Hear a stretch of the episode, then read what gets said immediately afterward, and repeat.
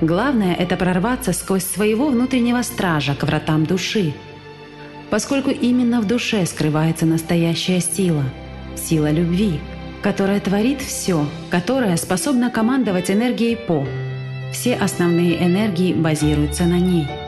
Из книги Анастасии Новых «Сенсей 1»